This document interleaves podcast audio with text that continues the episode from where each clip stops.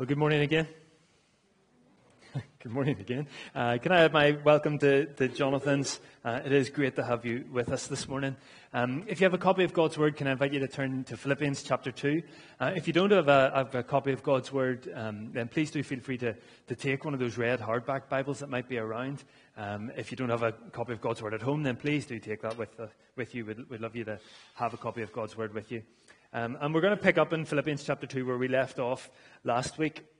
Uh, and last week we started into this chapter and we recognized the central theme of humility.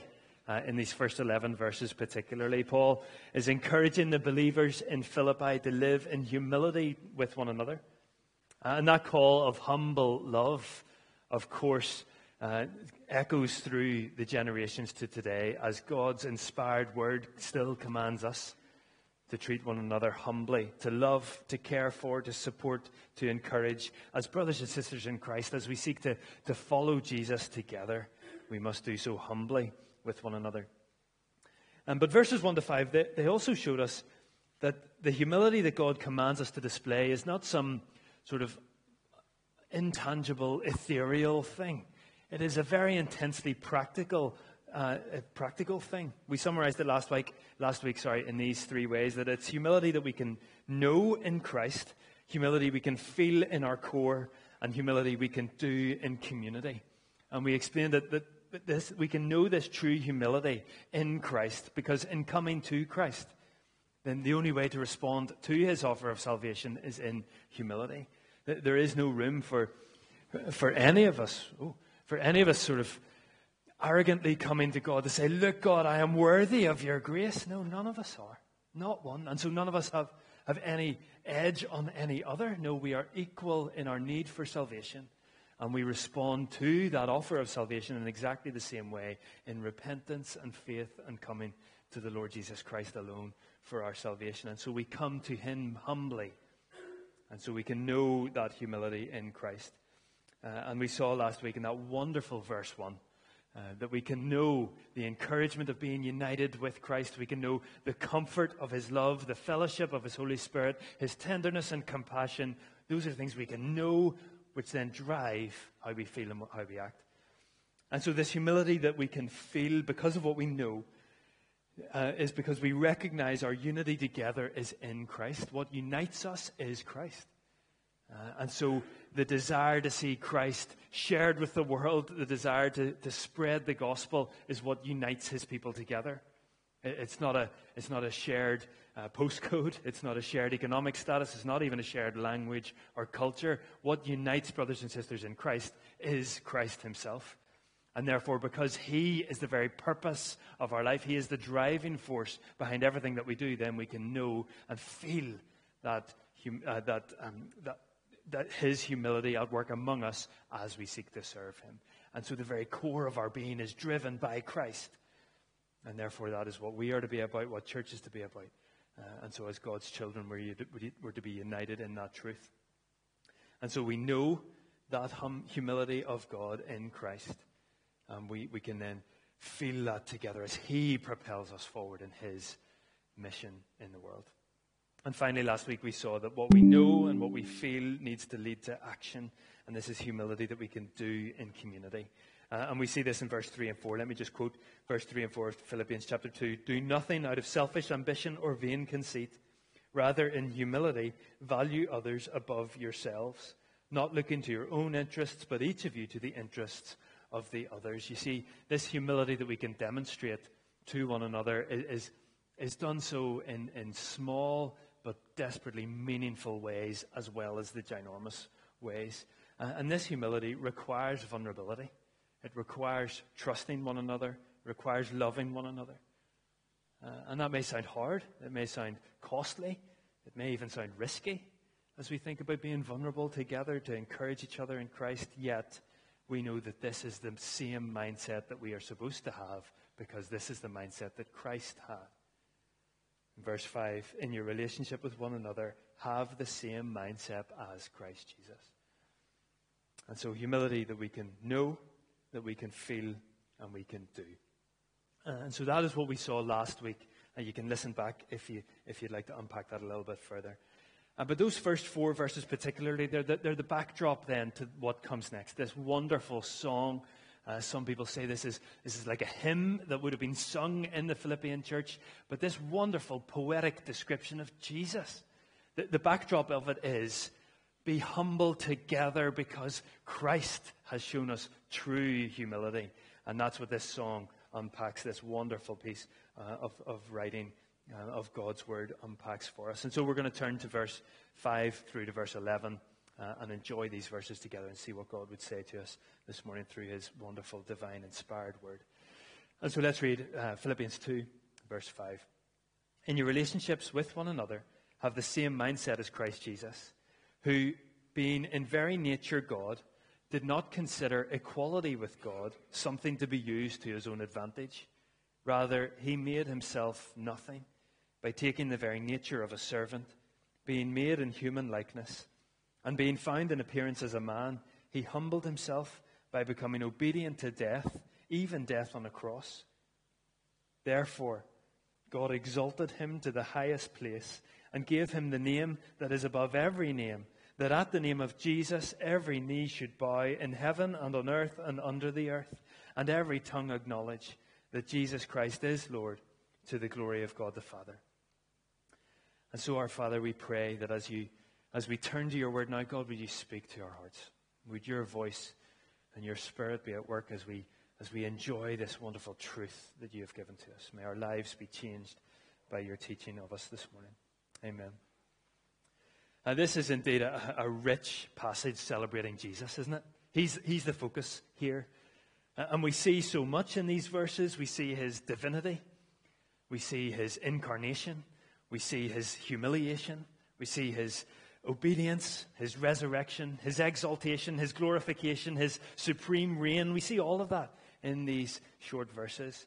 These are indeed rich for us. And, and to help us consider them this morning, we're, we're just going to very simply follow the structure of those verses that we see there. Maybe you noticed as we read through, there's a definite pivot at the start of verse 9, isn't there? The therefore. It, it, it sparks a change in what has been thinking. And the first section, verse 6, 7, and 8, we see Jesus stooping low. We see the, the, the humility of Christ. We see it starts in verse 6, Christ in very nature God, and ends in verse 8 with being, uh, becoming obedient to death, even death on a cross. We see the stooping low of Jesus Christ. And then in the second half, verse 9 to 11, we see Jesus exalted high we see that God then exalts him to the highest place in verse 9, and it ends in verse 11 with every tongue acknowledging Jesus Christ as Lord to the glory of God the Father.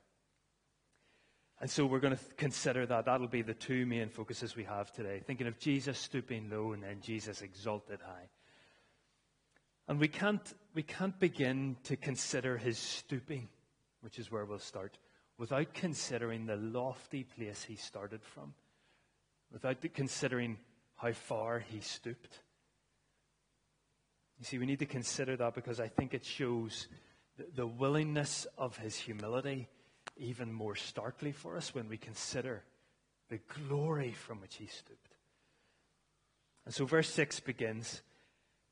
The, uh, sorry, verse 6 flows from verse 5. So have the same mindset as Christ Jesus, who, being in very nature God, in very nature God, or the ESV has it, the very form of God.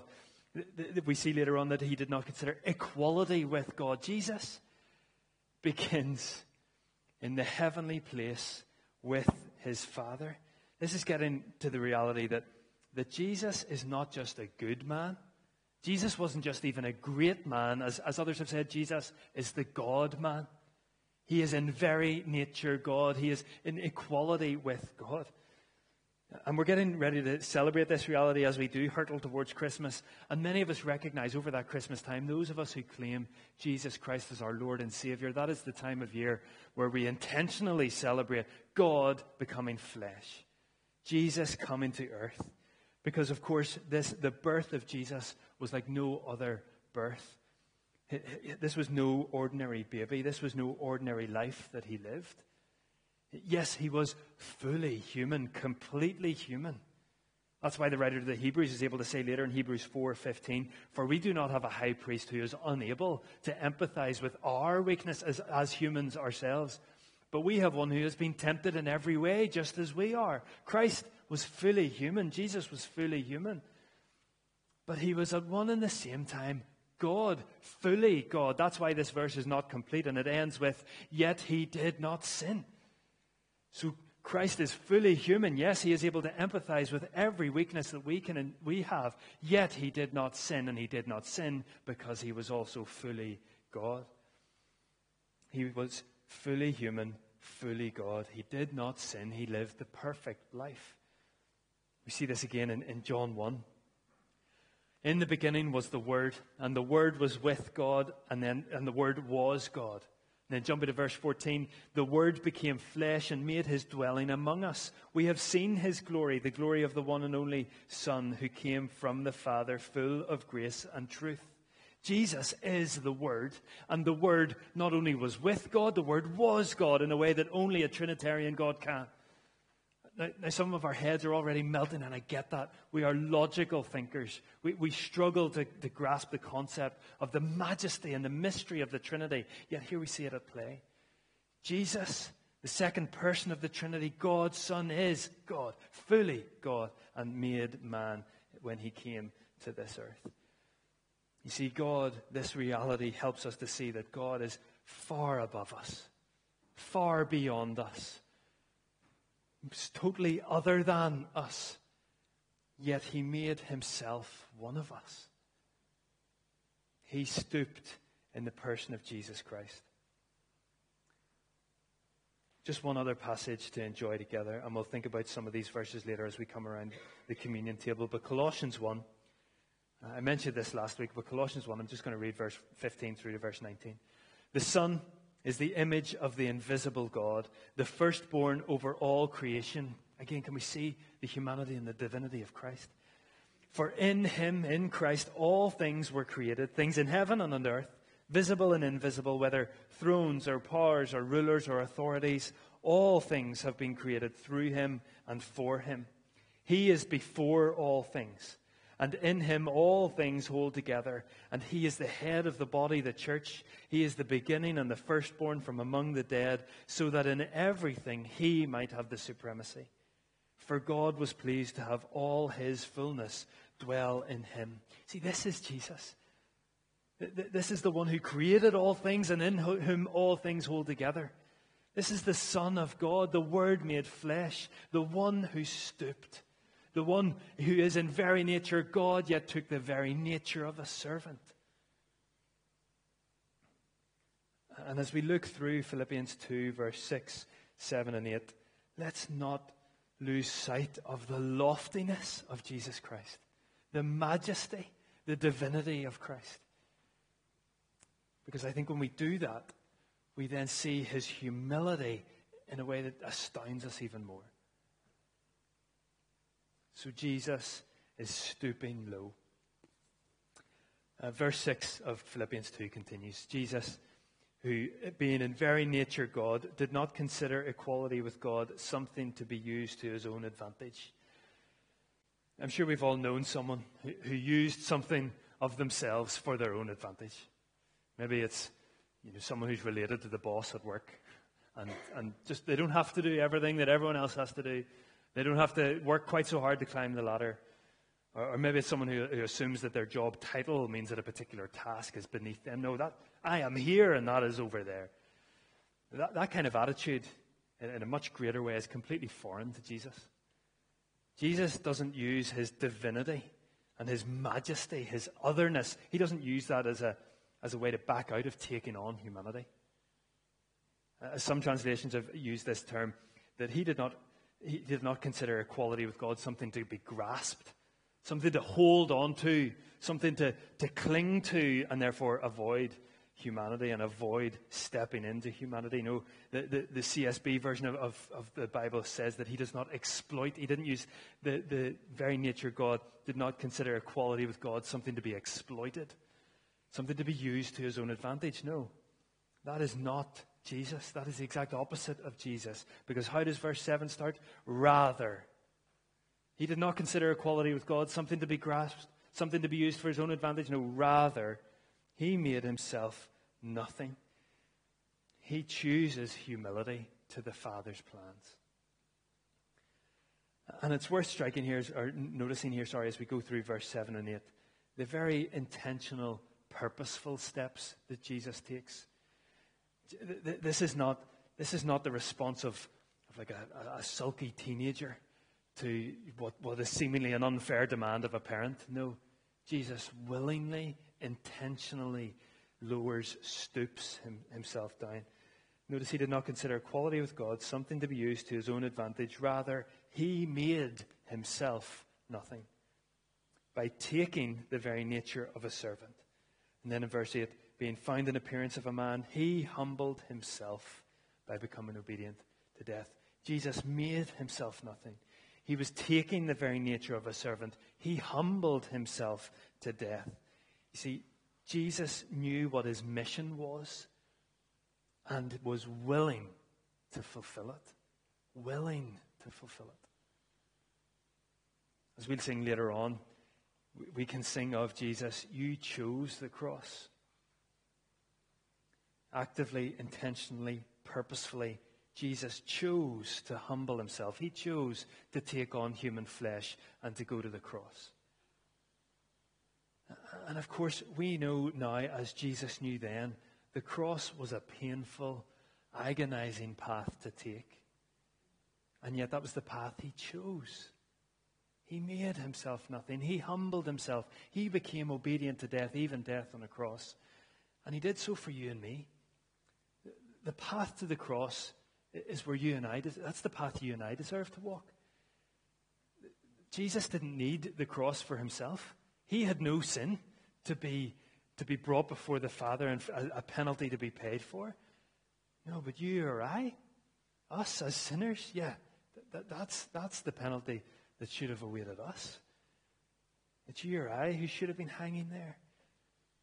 Although we're the ones for whom Jesus did it. Jesus God's Son, the one who had no sin, chose the cross. And as we read in Isaiah 53, speaking of the suffering servant who would come, surely he took up our pain and bore our suffering. Yet we considered him punished by God, stricken and afflicted, but he was pierced for our transgressions. He was crushed for our iniquities. The punishment that brought us peace was on him. This is what Jesus humbled himself to. Jesus took the penalty for my sin and yours as he died on the cross. And in doing so, it wasn't just the, the physical brutality that he endured. No, it was separation from his heavenly Father as he carried the burden of sin for the whole world. And all of this he chose. Jesus, in very nature, God, chose to become obedient to death, even death on a cross. And he entered into it willingly. This is Jesus stooping low.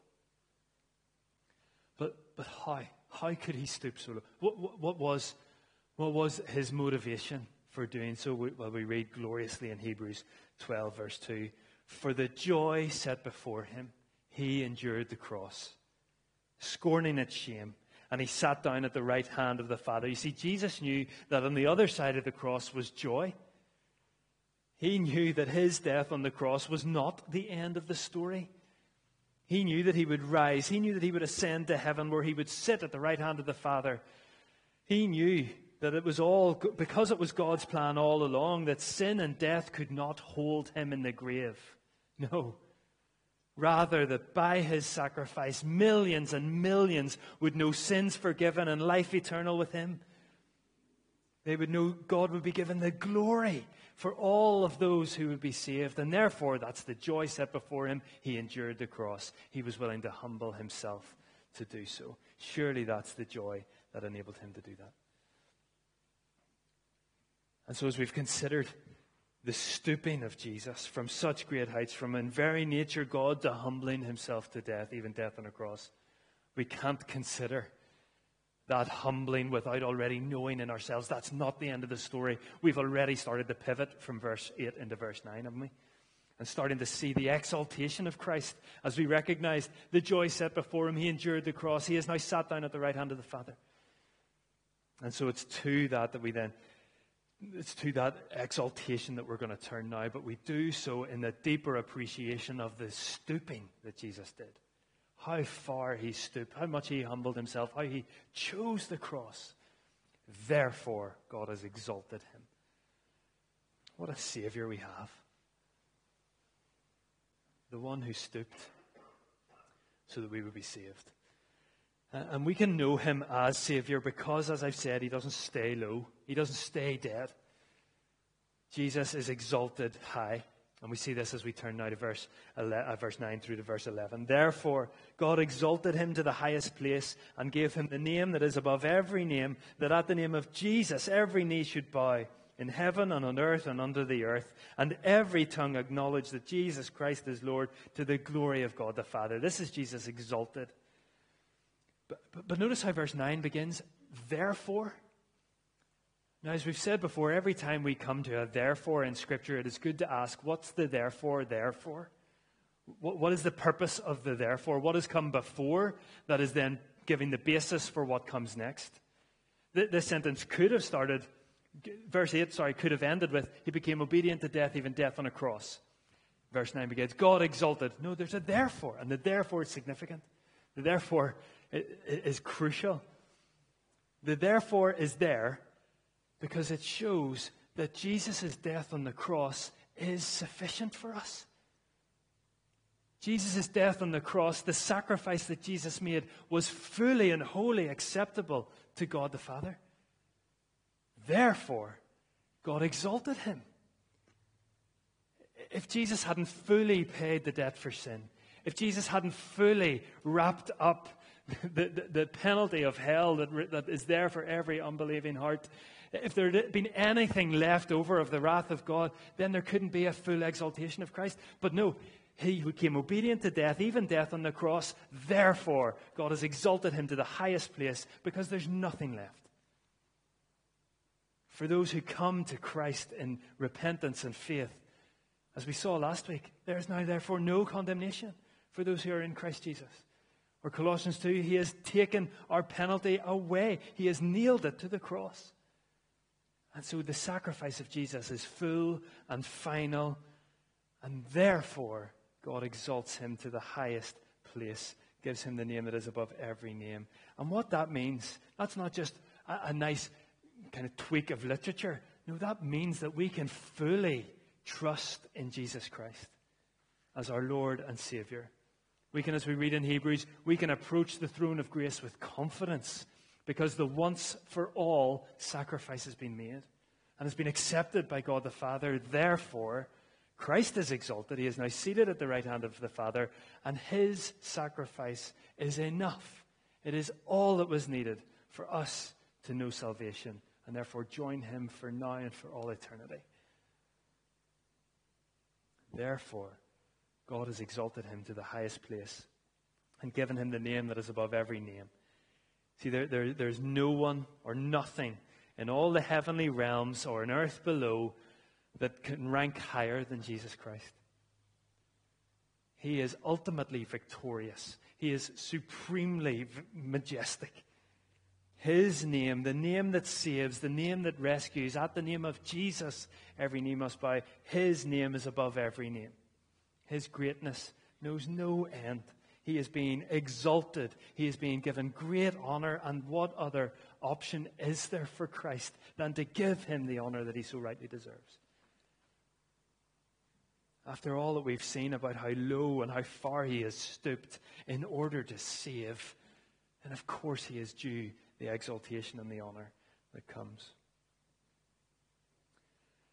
But, but this hymn goes on to show us more because we're also told at the start of verse 10 the reason for Jesus' exaltation. Ultimately, it ends at the end of verse 11 to the glory of God the Father. That's the undertone of it all. God's glory is revealed to us in Christ. God is glorified when we come to Him as our Savior and Lord. God is glorified as He exalts Christ. God gets the glory. But the start of verse 10 is interesting. Therefore, God exalted him to the highest place, gave him the name that is above every name, that at the name of Jesus every knee should bow in heaven and on earth and under the earth. The ESV has this clearer where it says, so that at the name of Jesus every knee will bow. God has, Jesus, God has exalted Jesus so that every knee will bow and every tongue will confess that he is Lord. You see, when we, when we properly grasp the purpose for Jesus stooping low, that he came to die for sin, to offer forgiveness, to grant eternal life, then we respond in humility. Yes. Jesus demonstrates stooping low, and he's been raised up before us, not just on the cross, but also raised up from the grave and exalted high, so that we will know him as our Lord and King, so that we see him in all his majesty and bow before him so that we confess that He is Lord, He is King, He is mighty, He is powerful, He is Savior, He is eternal, He is true life and love and liberty. He is Jesus Christ, the Lord of all, the King of all. He is the, exalted to the highest place with the name that is above every name. And, and so God lifts him up. God exalts him so that we will bow our knee. It's a reminder to us of God's love and God's patience in salvation. That He shows us Jesus so that we will bow the knee to Him. So that we receive the forgiveness and the life that's in His name. And, and many of us here have done just that. We know Jesus as our Lord and Savior. We have bowed the knee to Him. We have recognized our sin that took Jesus to the cross. We recognize how He has paid our penalty there. And so we've trusted in his sacrifice. We've come to him in repentance. We've turned from sin and seek to live our lives glorifying him. And yes, we continue to mess things up at times, but we know that we are held in his saving arms. That when we come to him and confess our sin, he is faithful and just and will forgive us of all unrighteousness. And so we live our lives safe in his arms, empowered by his spirit, and secure in our eternal home. We've bowed the knee before him. We've confessed him as Lord. Uh, but, but maybe you haven't done that yet in your life. You haven't confessed him as Lord and Savior. Can, can I invite you this morning, based on what you've seen of him, to come to him, to do just that? His arms are outstretched in a loving welcome when we come in repentance, when we recognize the sacrifice He's made on our behalf for our sin. He is willing to welcome us in. He longs to save us from our sin and from the eternal punishment that it will bring. So receive his offer of forgiveness for you this morning. Receive the new life that he gives in his name, his wonderful name, that name that is above every name. Or maybe this morning you, you sense that your, your heart has grown cold to Jesus you, you follow him, yes. You've committed your life to him, yes. But, but there's something, there's something holding you back. Something, in, in a way, if, if we're to bow our knee before him, we've begun to stand up again.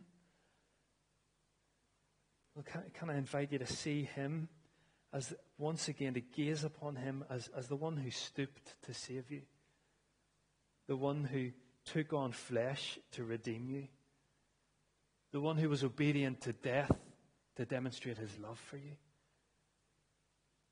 And now the one who is exalted to the highest place. And so perhaps we do need to confess again, to, to bow our knees again, to reinstate him as the rightful Lord and King of our lives. He is good. He is kind. He is forgiving. He is holy. He is just. So come to him again commit to living for Him wholeheartedly. In, in other words, come humbly to Him. And so, in this wonderful song, we see Jesus stooping low for us. We see Jesus taking on human flesh, becoming obedient to death, even death on a cross. And therefore, because of what he has achieved for us, he is now uh, exalted high enjoying the glory and the praise that he alone deserves. He has no match. There is no rival fit for him. No, he is king forever. Jesus is exalted high.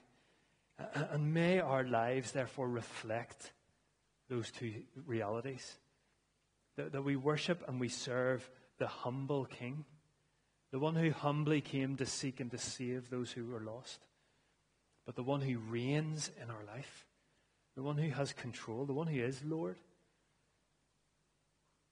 And may that indeed inspire us then, because of the love and humility that we see in Christ. May that inspire our relationships with one another, just like verse 5 told us to. Where we humbly live together, where we're willing to stoop low to serve others. Knowing that one day we too will be lifted high in the presence of the King. But for now, our call is service, our call is humility, especially with one another. And like we say regularly, and like verse 11 concludes, may this all, may the way we live, may how we respond to the message of the gospel, may how we share the message of the gospel, may it all be to the glory of God the Father. Amen. Let's pray together. Father God, we thank you. Oh, when we, when we gaze at a passage like this and we, we have this wonderful reminder to us of Jesus, how can we, how can we not thank you, Lord? That you are king forever. You are sovereign over the entire universe. You are the one who created this place, and yet you stooped as, cre- as creature into your creation. And so we praise you for the stooping low of Jesus, that indeed he took on flesh and he became obedient to death, even death on a cross. A death which he did not die for himself, but a death that he died for each of us so that we would know forgiveness from sin and life eternal. Oh Lord, we give you praise, we give you thanks.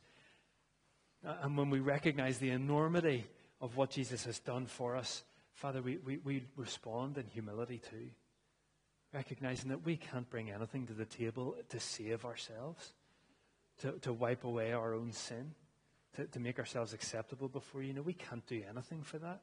It is only and fully in the sacrifice of Jesus.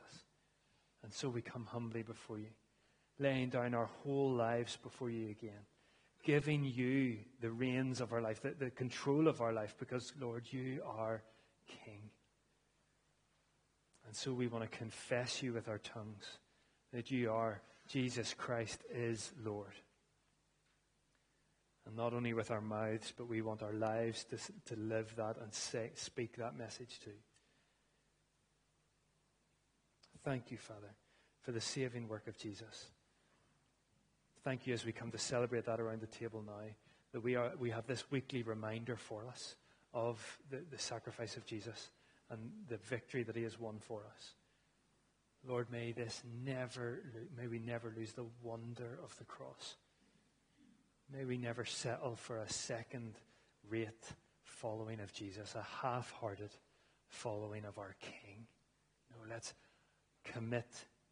And may you help us to commit wholeheartedly to follow you with everything we have.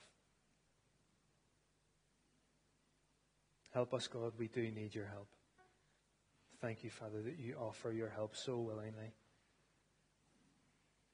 And so we pray that in all things you would receive the glory that you deserve for everything that you have done. And it's in your wonderful name we pray, and for your glory we ask these things. Amen.